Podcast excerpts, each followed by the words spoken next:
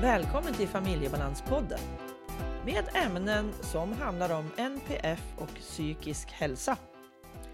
Gäst i avsnittet är Katarina Sörngård. Hon är aktuell med Föräldraguiden ADHD och autism.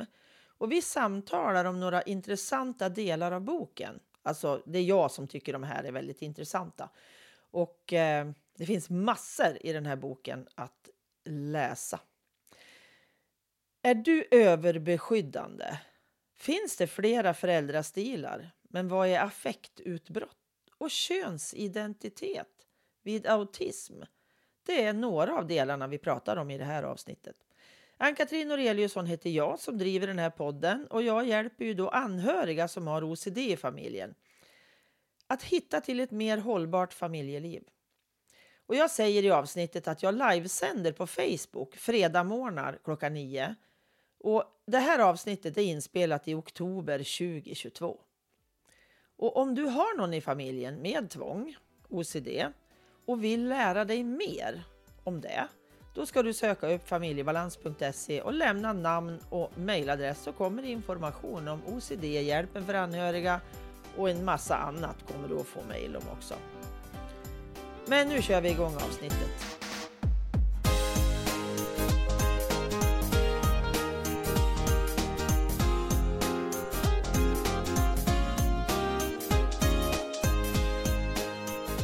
Hej Katarina och välkommen åter säger jag till Familjebalanspodden. Ja, men hej, så kul att få vara med igen. Mm, det, är tredje, det är tredje gången du och jag poddar nu. Ja, det är det faktiskt. Jättekul. Runt mm. dina böcker är det ju som har varit, som du har varit aktuell för mig. Ja. Mm. För jag tycker att du har så informativa och lättläst, alltså böcker att lätt att ta till sig tycker jag. Ja, Dina olika. roligt att höra. Mm, mm. De är bra och nu har det ju kommit en till. En ja. till. som vi ska prata om som har, alltså den har så många bra saker i sig. Men först Katarina, för de som inte har lyssnat på något avsnitt, berätta mm. lite vem du är. Ja, vem är jag? Jag är ju psykolog i, i botten eh, och eh, psykoterapeut och neuropsykolog och sådär och har eh, väl delvis nischat mig lite grann när det gäller eh, behandling vid neuropsykiatriska tillstånd. Psykologisk behandling alltså, inte mm. medicinsk behandling. Och det har ju varit eftersatt kan mm. man säga. Och framförallt har det varit väldigt svårt eh, för personer att få tillgång till behandling och det beror ju ganska mycket också på var man bor i landet. Mm.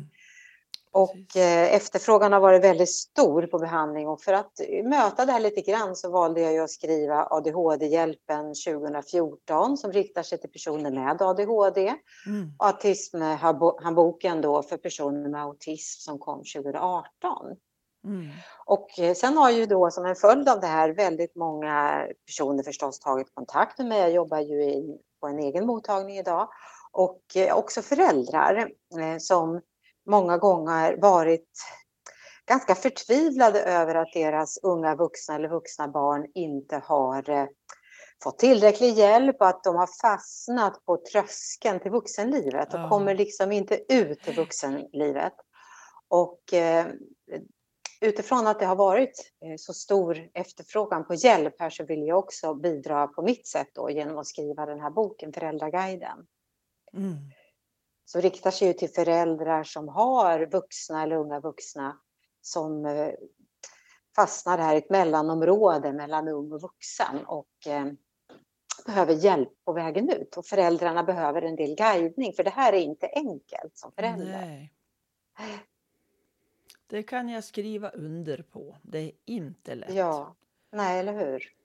Precis, men bara den här boken ger ju en väldigt mycket tycker jag. Jag, jag tycker att jag kan en hel del, men ändå så är det jättemånga områden i den här boken som tillför mig väldigt mycket. Ja, det var glädjande att höra det. Mm, det verkligen. känns jättebra att den här boken har kommit verkligen. För jag visste ju ja. att du skrev på den.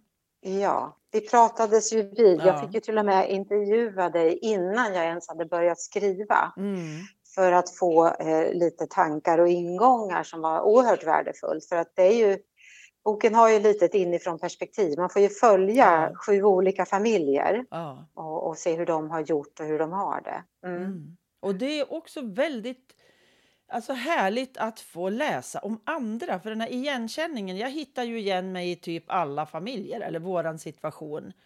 Ja, Genom ja. att jag då har vuxet barn sen, han är ju vuxen sen länge, han är ju 32 idag. Så att eh, Mm. vi har ju levt då i vuxenvärlden men ändå i en, det är fortfarande en mellanperiod liksom. Det är inte vuxet riktigt än. Jag ser ju honom som en ung vuxen fortfarande fast ja. det är han ju inte i åren liksom. Nej, precis. Mm. Och det här berättar du så bra och även de här familjerna som är med berättar det här så himla bra. Så att eh, jag får massor med bra tankar och eh, så när jag har läst i den här. Ja, vad roligt att höra. Jag har verkligen. än inte läst den från perm till perm utan jag har hoppat runt och läst lite här och där. Ja, Men ska läsa den från perm till perm för att Ja. eh, jag tror det är, jag hittar ju något hela tiden. Jag har ju kunnat haft tre timmars poddavsnitt med dig hur lätt som helst om jag hade läst hela boken. Men nu ska vi inte ha det. nej, nej, det ska vi inte ha. Vi ska ha ett betydligt kortare än tre timmar. Men jag tänker så här då, men alltså anledningen till att du började skriva på boken, det var ju alla föräldrar du mötte. Mm, precis. Och du har samlat en del av dem, förstår jag ju då, som fall i boken. Ja, man kan säga att de är som underlag till fallen. Fallen är ju omgjorda Ja. så att det finns ju eh, väl, och så finns det dessutom bland fallen fiktiva fall som bygger på er, erfarenhet kan man säga. Ja, Eh, men det finns ju en grund bakom. Ja. Mm, så. Precis. Jo, jag förstår att det inte är en kopia av, Nej, Några. nej, absolut inte. men det ger ju ändå en väldigt bra känsla i hur det kan se ut. För att ja. jag tänker ju mig inte bara föräldrar, jag tänker ju mormor och morfar och farmor och farfar också. Ja, det, det, det tror jag är en jätteviktig ingång här. Ja. Att det, jag, jag tror att man även som eh, god vän, Ja. syskon eller just mormor och morfar kan ha glädje av det så att man förstår den här familjens situation lite mer och då kan vara till ännu bättre hjälp och stöd. Ja, Eh, Så tänker jag precis. faktiskt. Ja, men jag skickar den till skolan också. Ja, det ser de man. behöver också förstå vårt föräldraperspektiv. Hur är det för oss då? Ja, ja, jag tror det. Och det, när man då kommer upp till att barnen är i vuxen ålder, då har man slitit ganska länge. Man är, eller jag var eller är väldigt trött periodvis av allt vi ska rodda liksom runt omkring. Ja, jag tror också, eh, jag, jag tänker så här att för föräldrar då som har barn med funktionsnedsättning så, så kommer inte den där perioden som många andra föräldrar har när barnen så att säga helt plötsligt så märker man att de flyger iväg och de, Mm. man ser, nästan, ser dem nästan inte. Nej. Sen har de fixat ett jobb och de har sökt till universitetet i Lund eller så har de bara ordnat med att flytta in hos en kompis. Och Mm. De tar de där stegen och sen eh, vi- vill man gärna vara där och stötta men Eh, och det är klart de behöver stöd, det behöver vi väl alltid från våra föräldrar, men, men inte på det där handfasta sättet kanske. Nej. Men det där händer ofta inte på, på samma sätt om man har barn med funktionsnedsättning, utan man, man får stötta mycket längre på ett Ja. mer handfast sätt också. Och det sammanfaller ju med en period i livet då man kanske också har gamla sjuka Ja. föräldrar Ja, exakt. som man också ska stötta och kanske är inne i en del av sitt yrkesliv där man också har väldigt stort ansvar. Man har ju blivit ofta senior på sin arbetsplats och Mm. har eh, en, en väldigt ansvarsfull roll på, på sitt jobb, vad man än jobbar som. Mm, Så är det för väldigt många. precis. Mm. Och, och jag går också över direkt till det här med de här förväntningarna som jag hade när jag fick barn. Mm. Jag hade ju liksom en tanke om att ja, men de kommer att börja skolan och så liksom blir det gymnasiet och så träffar de någon och så får de Ja. barn och så gifter de sig och bla bla bla. Så tänkte ju jag då i mina tankar. Och för en av dem har det ju gått lättare, men för den yngsta har det ju inte gjort det. Det har ju varit många gånger som jag har kommit in i den här sorgsna liksom. Herregud, ska han inte få uppleva det? Och då blir jag sorgsen själv. Ja. Mm. Att Det kan ju bli så. Ja. Det kan ju verkligen bli som en sorg. Mm, Man, man pratar ibland om det här verklighetsglappet glappet, alltså glappet Mm. mellan hur man hade förväntat sig att Mm. det skulle bli och som det kanske är för vissa då och hur det är i det egna livet. Mm. Och det, det, kan, det kan öppna en sorg. Det Mm. betyder ju inte att man inte älskar sitt barn som barnet är, Nej, men, men det är ändå någonting man måste få ihop själv och acceptera. Ja, och Mm. jag tänker att hela liksom det här med sorgen känner jag nog över att han inte får uppleva det kanske jag upplevde när jag fladdrade iväg själv som ung och ut och, och ja, eller hans syster. Liksom, det är där sorgen ligger, inte så mycket för min egen del utan å Nej. hans vägnar. Ja, Och när Jag hör också sorgen hos honom, att han själv tycker att det är jättetråkigt när Mm. kompisar liksom gifter sig och får barn och köper hus och hej och hå. Och Ja. så här sitter jag, säger han. ja precis. Och det är ju ledsamt. Och det, Det är väldigt ledsamt. Ja, att liksom finnas där då med att ja, det är ju så. mm, mm, mm. Det är ju inte Ja. helt lätt. Nej, men det är inte helt lätt och det kan ju bli liksom som en allt större tyngd som barnet har på sina axlar när Ja. just eh, andra jämnåriga vänner eh, liksom går vidare i sina liv och Ja. man själv inte kan göra det. Det, det kan komma som också en, en skam att man inte vill, Absolut. vill träffa på några för att man vet inte hur man ska förklara varför man inte gör de där sakerna. Så det, det får väldigt stora konsekvenser. Ja men absolut, och jag kanske kommer i sammanhang där jag är liksom i behov av stöd och så är det min gamla klasskompis som är mitt stöd liksom. Ja, Och precis. den har en yrkesroll och vad är jag då? Jag har Ja. bara en funktionsnedsättning. Och sådana här Mm. saker då när man är ordentligt vuxen blir ju tuffa alltså. Ja, det blir tufft. Verkligen. Och det viktigaste är ju då att, att man har en kommunikation så att vederbörande vågar berätta det Ja. och lätta på trycket för sig, tänker jag. Absolut. Att göra det man kan så att Ja. man kommer runt den här skammen eller Ja. kommer igenom den skammen. Att man lite mer rakryggat står upp för vem man är trots sina utmaningar Ja, och funktionsnedsättning och svårigheter. Att så, här, så här är mitt liv. Ja, och komma Eh. ihåg alla kvaliteter som man ändå har. Fast Ja, jag inte precis. kan göra som alla de andra kanske jag är en oerhört bra människa inuti mig. Jag är schysst, jag är omtänksam, jag har massor med skills som jag ska få komma ihåg. Att jag är Ja. inte bara min ADHD-diagnos eller min autism. Liksom. Nej, man är ju i första hand en person. Ja. Ja. Mm. men det är så lätt att det blir sånt fokus på det som inte fungerar. Ja, så är det verkligen. Och vårt samhälle är ju lite ett prestationssamhälle. Vi, vi presenterar oss ju ofta när vi Ja. möter nya människor med att vi berättar vad vi gör. Vad gör du? Liksom. Ja. Vi, vi säger inte vem är du? Och det, det är kanske en konstig fråga att ställa för den, den är ju väldigt svår att svara på. Ja. Men, men mycket prat handlar ju om vad man gör. Så eh, det är mycket i fokus. Ja, men så är det. Det är, det är väldigt vanligt att det är så faktiskt. Mm. Och försöka kanske låta bli själv alltid fråga, ja, vad jobbar du med? Utan, inte det första kanske, Nej. inte i alla lägen i alla nej, fall. Nej. utan ta lite andra. För det är väldigt jobbigt för den som då inte har ett jobb. Ja, men jag är arbetssökande eller mellan två jobb. Eller, det är ju lätt att höra att det kan vara väldigt jobbigt att svara på den frågan. Mm, Så. verkligen. Och sen så har du ett litet avsnitt, eller långt, jag kommer inte ihåg hur långt det var, men det här med att vi upplevs som överbeskyddande, vi som har barn med någon diagnos inom MPF. Då. Det är Ja, det, det är ju så vanligt. Ja. Eh, Det är så vanligt att föräldrar fått höra det och jag, jag tror framförallt mammor Mm. tillskrivs att de är överbeskyddande. Mm. Eh, Och det är så lätt för omgivningen att tänka eftersom den här föräldern gör så mycket mer än vad jag behöver göra så beror Mm. barnets svårigheter på att föräldern gör mer.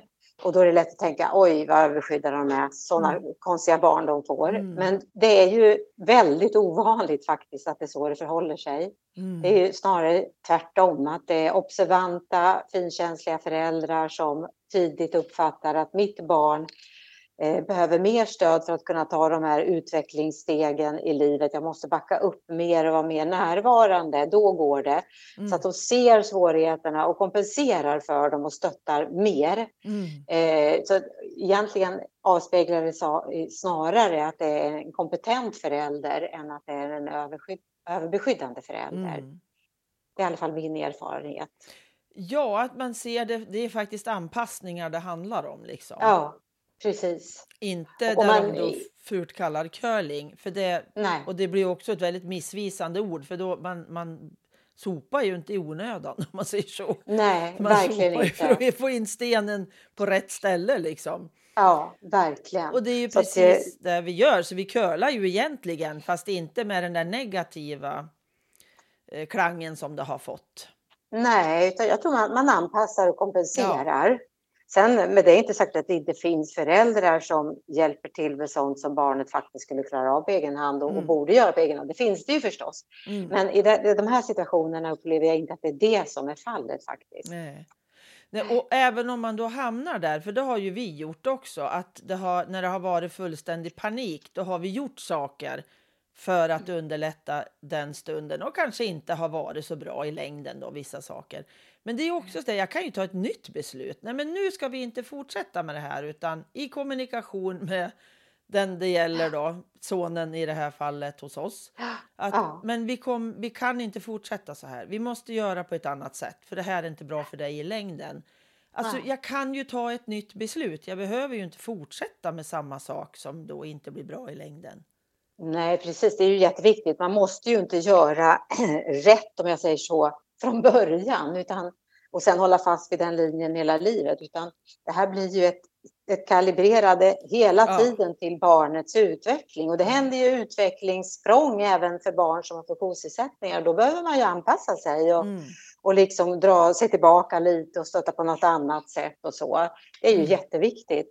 Och ibland kanske det är så också att man behöver även göra sånt som barnet mycket väl skulle klara av, men just nu räcker inte barnets Nej. energi till. Det kanske Nej. har börjat på en arbetsplats och det tar 110 procent av energin att förstå vad som ska göras där och klara av det. Men då kanske det är jättefint att föräldrarna kan täcka upp och göra lite annat, hjälpa till med att handla eller städa ja. eller göra någonting annat ett tag.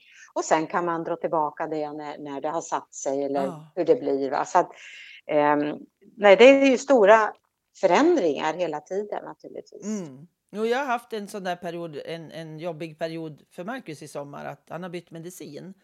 Ja. Och det var första gången det blev fullständigt kalabalik inuti honom av det här medicinbytet. Så jag bestämde ganska snart att jag kommer att laga mat åt dig, Marcus. Jag kommer att fixa så du alltid har käk hemma. För han är ja. väldigt känslig för att inte ha bra mat eller god mat. Och att han kanske inte orkar handla. Så jag, har liksom, jag bestämde det att det är min roll. Jag tycker inte att det är tråkigt att laga mat. Jag tycker det är helt okej. Okay. Och han får bestämma vad jag lagar och så finns det alltid matlådor. Ja, fantastiskt. Och då tycker jag liksom, det kanske många tycker, men herrejösses, han är 32 år. Men för mig är det liksom nej, han, han ska inte äta all, alltså bara skitmat tycker jag och färdig mat från mm. affären. För det mm. kommer inte att gagna honom i längden. Men om han äter det jag lagar, som han då tycker om, då äter han ju dessutom. Så att... ja, visst. Det är väl ett väldigt bra exempel på hur man kan stötta upp i en period när det, det behövs. Ja. Det betyder ju säkert inte att du alltid måste Nej. laga hans mat. Men, men, men, just i det här läget så är det väldigt fin uppbackning. Och har man möjligheter och man bor i närheten och så, så är det väl ett fantastiskt fint sätt att hjälpa till. Ja, jag tycker liksom att har jag nu barn och barn som inte är självgående hela tiden mm. eller inte alls, då behöver jag ju tänka lite själv. Och jag tänker så här, ofta så tänker jag så här, ja men vad skulle jag ha gjort för Martina? Skulle jag ha gjort det här för henne om hon hade haft en, en somatisk sjukdom på något sätt? Om hon hade blivit sjuk på något sätt eller fått det svårt? Vad hade jag gjort då? Jo, men jag hade gjort så här för henne också. Ja, men alltså då ja. är det ju okej. Ja, det var ett jättebra sätt att tänka. Ja, verkligen. jag tänker ofta så när jag står eller är hemma hos Marcus också. Tänker, skulle jag ha gjort det här? Skulle jag ha frågat Martina, ska jag fylla diskmaskin när jag ändå är här? Ja, mm. men det hade jag ju gjort, för det är ju naturligt att jag gör liksom som ja. mormor eller mamma eller så jag, ja. jag tänker ofta att jag bollar över det till en annan situation och då har jag lättare att ta ställning. Är det här okej okay att göra eller inte? Eller klampar jag in? Just det. Det var ett jättebra sätt att kunna liksom kalibrera in. Är det här, är det här liksom eh, rimligt att göra det i, i vår situation? Ja. Eh, för jag, jag, tänker de flesta föräldrar har nog den intuitiva förmågan att göra så som du beskriver. Så det, tror jag är en, det är en väldigt bra metod tror jag. Ja. Jo, den har varit hjälpsam för mig. Mm. Mm. Att känna att blir det för mycket nu när jag gör så här? Men jag frågar alltid. Jag frågar alltid. Är, vill du att jag liksom gör det här? Och ja, visst, det är ju respektfullt. Ja. Det behöver man göra så man inte bara tränger Nej. sig in. Det ska man ju inte göra Nej. naturligtvis. Nej, för det vet jag att jag kunde vara irriterad på min mamma ibland. Ja, eller hur? Det har, vi, det har vi nog alla varit någon gång. Precis, att hon gav sig på saker som men nej, jag vill ha det på det här sättet liksom. Så, ja, jo, men lite reflektion i sig själv tycker jag är, har varit hjälpsamt för mig. Mm, att liksom, ja, verkligen. Mm, jag får göra en krok i huvudet liksom, och känna efter också i, i hjärtat. Är det här rätt nu? Ja, ja. våga lita på sig själv. Där. Ja, lite så. Mm. Mm. Precis. Men jag tänkte också, jag har precis läst en annan bok av Frida Boisen där hon berättar om eh, sin uppväxt och den var inte ja. lätt. Och så har på hennes bröllop så berättade hennes, eller hon, eh, hennes svägerska höll ett tal och sa att ni behöver ork i ert äktenskap. Och jag fick ju direkt tankar till att det är något vi alla behöver precis hela tiden. Det är inte bara i ett äktenskap. Nej. Och där O står för omtanke, R för respekt och K för kommunikation. Ja, vad fint. Så det tyckte jag var, det är precis det vi behöver i våra familjer, vi som har neuropsykiatriska problem, problem på olika sätt. ADHD, autism eller vad som helst, andra psykiatriska tillstånd också. Att vi ja. behöver de här tre delarna. Att ja, ork verkligen. är väldigt bra, för ork talar ju också om jag behöver ork, men nu ska jag hitta den då. Ja, och så, jag tyckte de här tre orden var så himla bra. För att det är mm. ju det hela tiden. Så är det ju den här omtanken och den här respekten. Mm. Och Verkligen, och både, jag tänker både för, för då, då eh, den som har funktionsnedsättning är det viktigt att man, man hjälper till så att personen har ork då, genom att man backar ja. upp och, och, så och att ja. man är respektfull i sitt sätt att eh, relatera och att man har en bra kommunikation. Men jag tänker det är också väldigt viktigt att man som förälder har ork och respekterar sig själv. Mm. Och jag skriver ju lite om det. Hur, hur kan ja. man liksom, hur kan man ta hand om sig själv när man har en sån här situation? Mm. För det är ju många som hamnar i helt ohållbara lägen. Ja, och det, om, om, man själv kollapsar, då, då det är ju ingen som har glädje av det. Mm. Naturligtvis inte man själv, men absolut inte barnet heller. Eller barnen, man, man har ju ofta, många har ju fler än ett barn naturligtvis. Mm. Eh, så det, det, är liksom ingen idé att leka hjälte på det sättet att man helt bränner slut på sig själv. Utan man måste ju också få, eh, få ha utrymme för återhämtning och någon gång i alla fall komma iväg och göra egna saker och göra det man själv känner är meningsfullt. Mm. Även om man tycker att det är väldigt meningsfullt att stötta sitt barn naturligtvis så måste det få finnas även annat som är meningsfullt i ens liv. Ja. det måste finnas li lite utrymme för det i alla fall. Ja, och det är ju oftast det här lilla i vardagen tycker jag. Alltså det här lite återkommande, inte en semestervecka utomlands per år. Nej, utan nej. Det är den här vardags, kanske några ja. minuter varje dag. Ja, precis. Jag en liten kortare ju... promenad eller få ja. sitta och bläddra en tidning ja. eller ställa mig på balkongen med en kaffe. Ja. Vad, det än handlar om. Mm. Ja, men exakt. Och vara då i den stunden. Att ta den där stunden till sig själv. Liksom. Att det här är min stund. Eller sätta sig med katten i knät eller klappa hunden. Eller bara att, att få en, en liten stund för sig själv. Jag har ju mm. gjort det länge och jag har ju gjort skogsbad utan att jag visste att det hette skogsbad.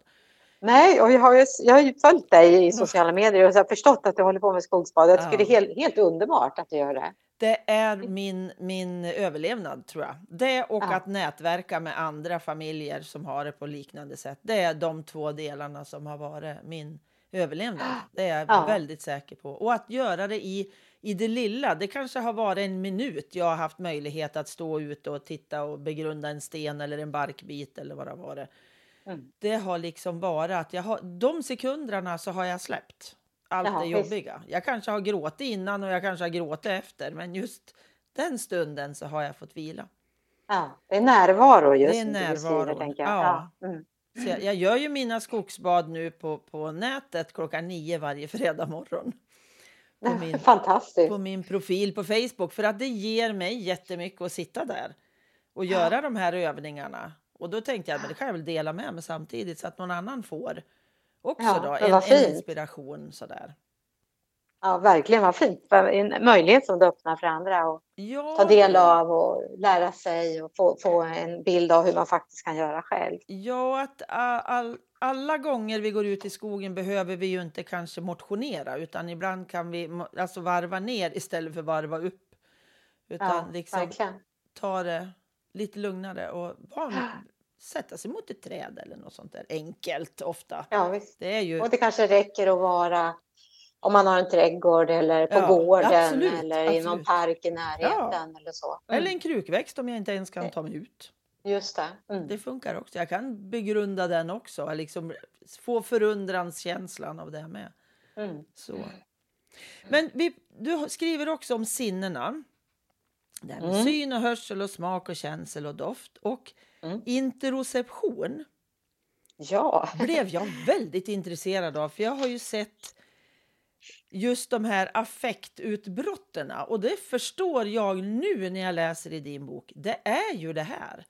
Alltså att inte begripa vad som händer inuti. Det blir bara kaos. Och då Ja, kommer det precis. ut på något sätt. Ja, så är det nog faktiskt. för, för de allra flesta när det blir sådana utbrott. Ehm, Ja, vi, vi har ju våra sinnen, våra fem sinnen som ju registrerar yttervärlden kan man ju säga. Mm. Eh, hörsel och syn och känsel och doft och smak och så här. Men sen har vi ju, jag brukar kalla det för ett sjätte sinne. Vi har ju Mm. också någonting som kallas för interoceptionen. Hur, hur vi eh, kan skanna av kroppens insida. Mm. Det här sker i hjärnan.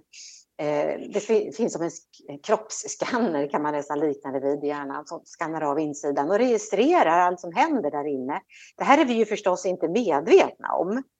Eh, men eh, hjärnan gör det här. Det Mm. som vi är medvetna om det är resultatet av den här kroppsskanningen som blir det vi kallar affekter Ja. som är liksom känslan av lust, olust, välbehag eller att man är avslappnad eller uppvarvad. Mm. Arousal kallar man ju det för ibland. Och det där, eh, affekterna är kan man säga råmaterialet i det vi sen kallar känslor. Mm. För, för känslor är egentligen när vi kopplar ihop det som händer inne i oss och affekterna med eh, vad vi är med om i yttervärlden eh, och sätter ett, en etikett på det. Ja. Eh, för vi har ju tankat ner, vi har lärt oss, vi har fått en vo- vokabulär för att uttrycka känslor. Så att när, när man känner på ett speciellt sätt i kroppen och man är med om någonting speciellt så kanske man kallar det för nej, nu är jag arg eller Mm. nu är jag glad eller nu är jag irriterad eller nu känner jag nostalgi eller vad det är för någonting. Mm. Det är det liksom som är känslor. Men hos personer med autism verkar det här vara lite annorlunda och inte ske lika smidigt. En, en del verkar ju ha svårt att ens registrera de där affekterna. Eller det är som att inte höra det, Mm. eh, som att det är för tyst. Mm. Men för en del verkar det bli nästan som att det snarare skriker på insidan. Det är som Ja. rundgång i en högtalare. Och man kan inte skilja det ena från det andra, så man Nej. vet inte vad det här betyder. Det blir bara väldigt skrämmande otäckt. Ja. Och så, så när man blir så rädd så skriker man ju eller blir arg eller på Mm. något sätt vill ha bort det här man känner, Mm, för det är så exakt. obehagligt. Så eh, delvis, det är inte hela förklaringen, men delvis tänker man nog att det är så här det hänger ihop. Ja. Och det är klart, det är inte bara människor med autism som kanske har det så här. Det finns ju förstås andra människor också som har, har det på ett liknande sätt. För små barn är det ju så. Ja. De, de har ju inga ord för, för känslor. De, en, ett halv, en halv eh, sex månaders bebis har inga ord. De bara känner massa olust och bara skriker. Va? Ja. Det finns inget annat sätt. Sen är det föräldrarna som hjälper till när man blir lite äldre och säger ja, har du ont i magen? Vart du ledsen nu? Oj, det där var inte roligt. Ja, och så sätter man ord på det så att barnet lär sig. Mm. Jaha, det här är att vara ledsen. Det här är att vara arg. Jaha, nu blev jag ju besviken. Mm. Det är klart barnet inte tänker så, men, men det här sker ju automatiskt så tankar det ner en massa ny kunskap. Exakt. Det här var jätteintressant att läsa det här avsnittet också. Och mm. just det här med att, att många gånger så kallar man ju det här för vredesutbrott. Och ja, det är det ju inte. Det är ju ett affektutbrott.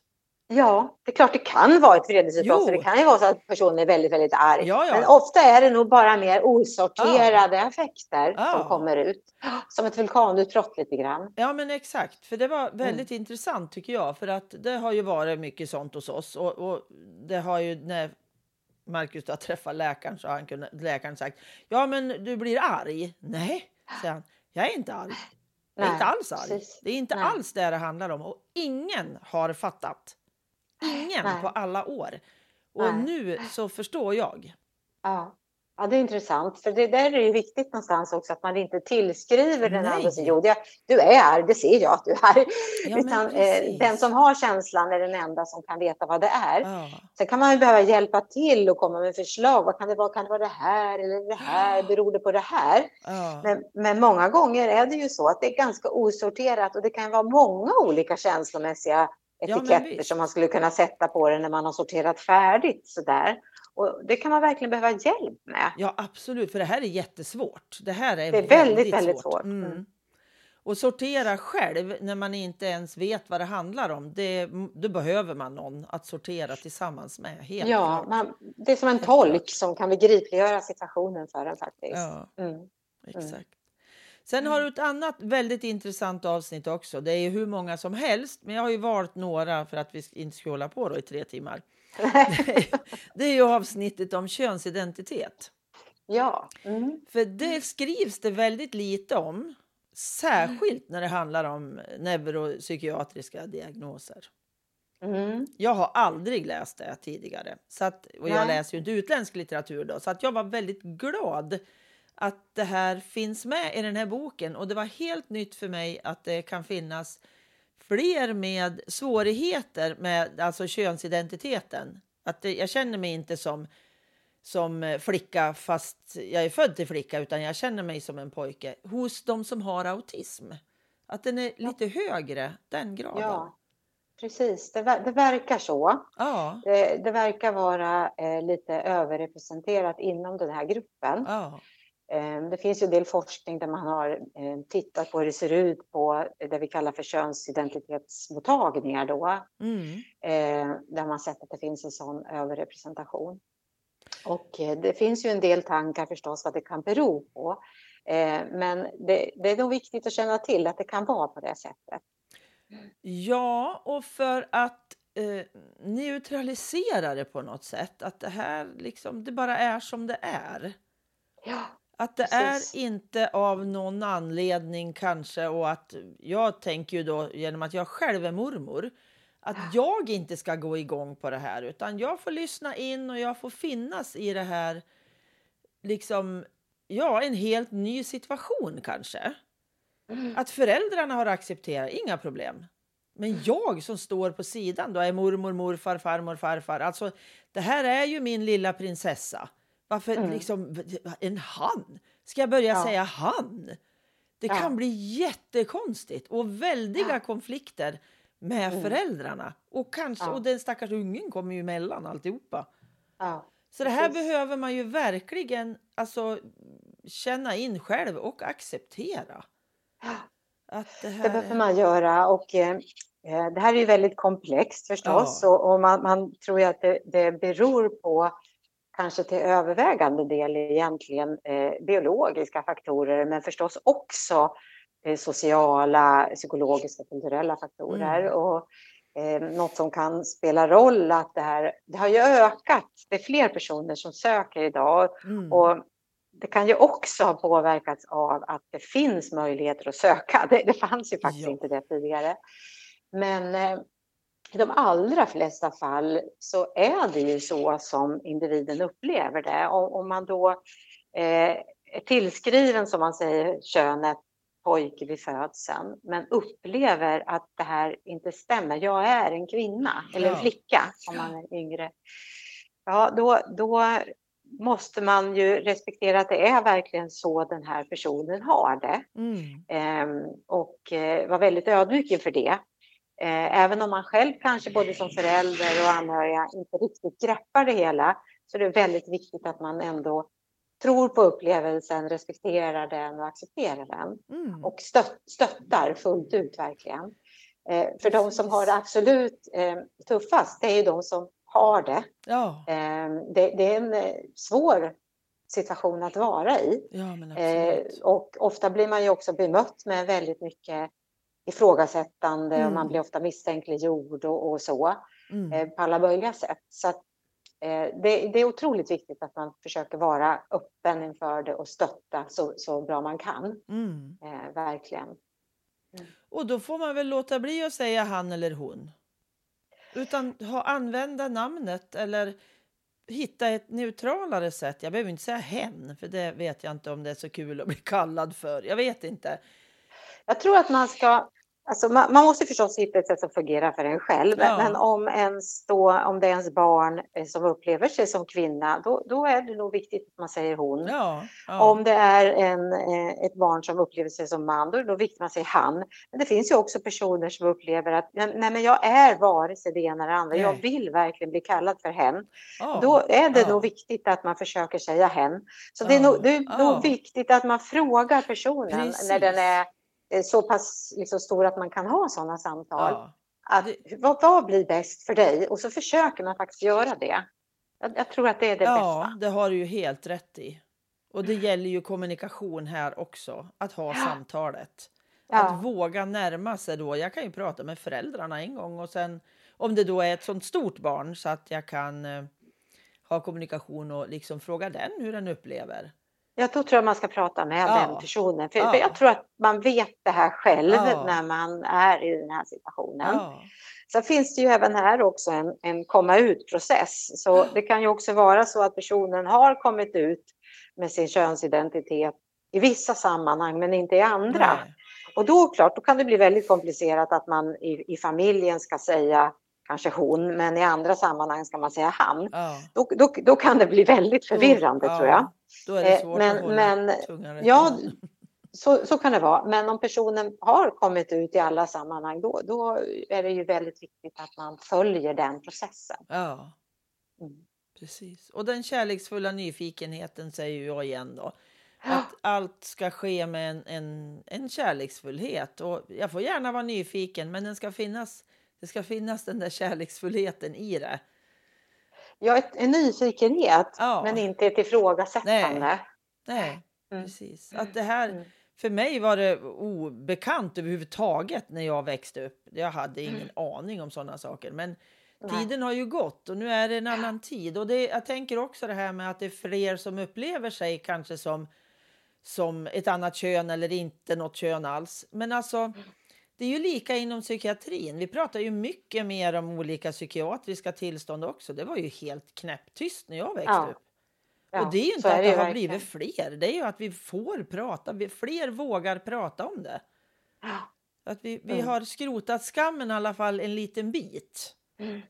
Och så är det nog med det här också, tänker jag. Att, Ja, vi, vi får allt mer kunskap. Ja. Eh, När, när det blir allt mer tillåtet att Ja. vara den man är så, Ja. så kommer allt fler nyanser av att vara människa komma fram och bli accepterade. Eh, men eh, ja, det, det gäller att ha den här, som du säger, kärleksfulla nyfikenheten.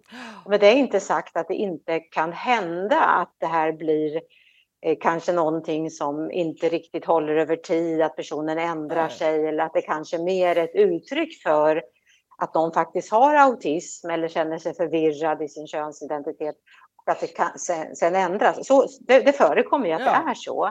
Men eh, jag tror att i de flesta fall så är det snarare ett uttryck för en genuin eh, att man verkligen har en annan könsidentitet än den man har tillskrivits när man är mm, liten så att säga. precis. Mm. Med andra ord så är det faktiskt en, en bok som sträcker sig över fler områden än vad jag egentligen hade tänkt runt Ja. autism och ADHD. Så Ja, det är intressant att även du kan bli överraskad Ja, men som det har läst så himla mycket. Ja, det är Ja. roligt. verkligen roligt. Så jag rekommenderar ju boken varmt för att jag kommer att läsa den från perm till perm eller lyssna på den när den kanske kommer som ljudbok. Ja, vi får Så, hoppas på det, att den gör det. Mm. Till att börja med så ska jag läsa och bläddra i den. Men Mm. är det någonting som du känner att du vill lägga till eller trycka på lite mer innan vi avrundar? Jag, jag, kanske det här med eh, föräldrastilar som, Ja. ju, som vi ju faktiskt, eh, vi vet ju lite grann om vilket föräldraskap som funkar bäst i vår tid, i vår kultur. Så. Mm. Och eh, det tror jag är väldigt klokt att sätta sig in i lite grann om man är förälder överlag, men också om man har då ett extra utmanande föräldraskap. Och att eh, tänka på att det absolut viktigaste i föräldraskapet, även när, när barnen växer upp, det är den förtroendefulla relationen som man har till barnet. Mm. Att man inte kommer någonstans egentligen med hårda gränser som en del får lära sig. Nej. Eh, det, att man tror att det handlar om att du måste ju förstå att så här kan du inte hålla på och nej, men nu får det vara stopp med det här och nu får du sluta med det här och så. Mm. Eh, det är klart att man ibland måste göra så med ett barn, men eh, i de flesta fall är det snarare så att ju tryggare och mer förtroendefull relation man har till sin förälder, ju mer kommer man lyssna på sin förälder och respektera föräldern och vilja ha en eh, bra relation med föräldern. Mm. Och det, det är på det här sättet som man också överför sin eh, uppförandekod och sina Mm. värderingar till sina barn. Och man, vare sig man vill eller inte så är man ju en förebild för barnet. Mm. Och det är man även när det är tonåring och, och vuxet. Mm. Även om barnet förstås också har andra förebilder. Va? Mm. Men Mm. att verkligen ha med sig det i sitt föräldraskap. Att eh, det är relationen man måste jobba med. Det finns ingen genväg. Det Nej. finns ingen snabb väg. Ingen quick fix här. Nej. Utan det är ett långsiktigt arbete. Och jag försöker beskriva hur man kan använda den relationen och genom den som kanal förmedla olika former av förhållningssätt, strategier för att anpassa eh, krav och förväntningar och stötta upp barnet då, även om det är ungt vuxet eller vuxet. Mm. Mm. hjälpa till med övergångar till sjukvårdens olika instanser, socialtjänst, arbetsförmedling och sådana här saker. Mm. Mm. Det kanske jag vill nämna att det är en, det är en stor del av boken, hur man kan Ja. göra det här ganska hands-on. Då. då får man ju följa de här sju familjerna, hur de faktiskt gör med sitt barn. Ja. Så att barnet kan bli vuxet. Mm.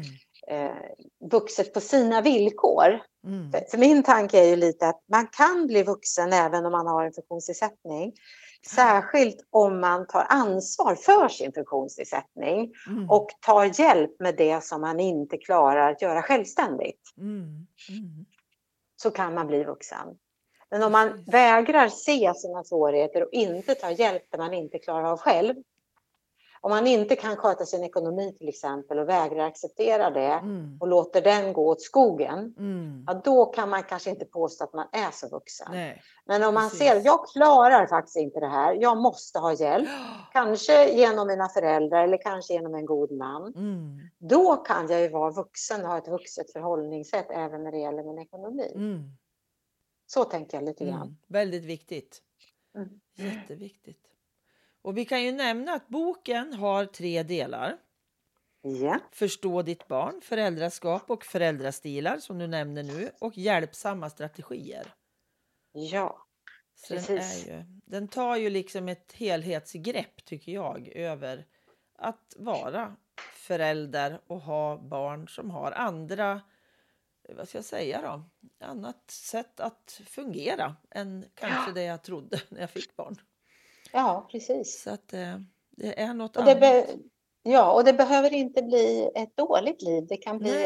ett väldigt, väldigt bra liv. Ja, Eh, Även för föräldrar och barn. Eh, Absolut. Men det kanske inte blir precis så som jag hade föreställt mig det hela en gång i tiden. Men det Nej. betyder inte att det måste bli sämre. nej. Det blir bara det blir annorlunda. Det blir annorlunda och jag ser att jag hade ju aldrig, tror jag, utvecklats som människa och blivit så vågat så mycket som jag ändå vågar nu som jag inte tror jag skulle ha gjort annars om det bara hade gått på räls. Utan Mm. svårigheterna har gjort att jag har ju stärkts på många Mm. plan. verkligen. Mm.